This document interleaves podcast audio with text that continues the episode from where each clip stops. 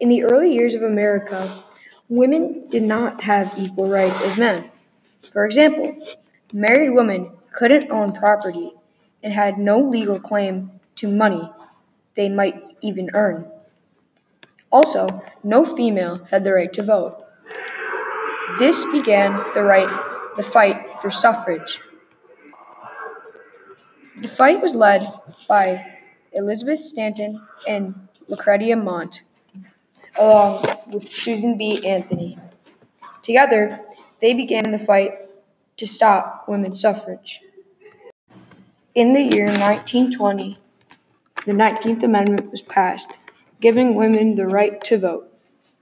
With this, they were able to have many other simple rights, like owning money when married and owning property when married. Susan B. Anthony died in 1906, so she wasn't there to see what her work did, but her spirit lives on forever.